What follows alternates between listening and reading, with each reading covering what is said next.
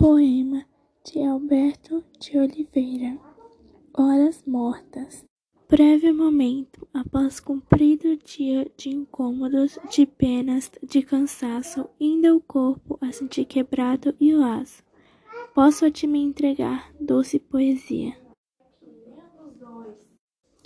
Desta janela aberta, a luz tardia do luar em cheio a clarear no espaço.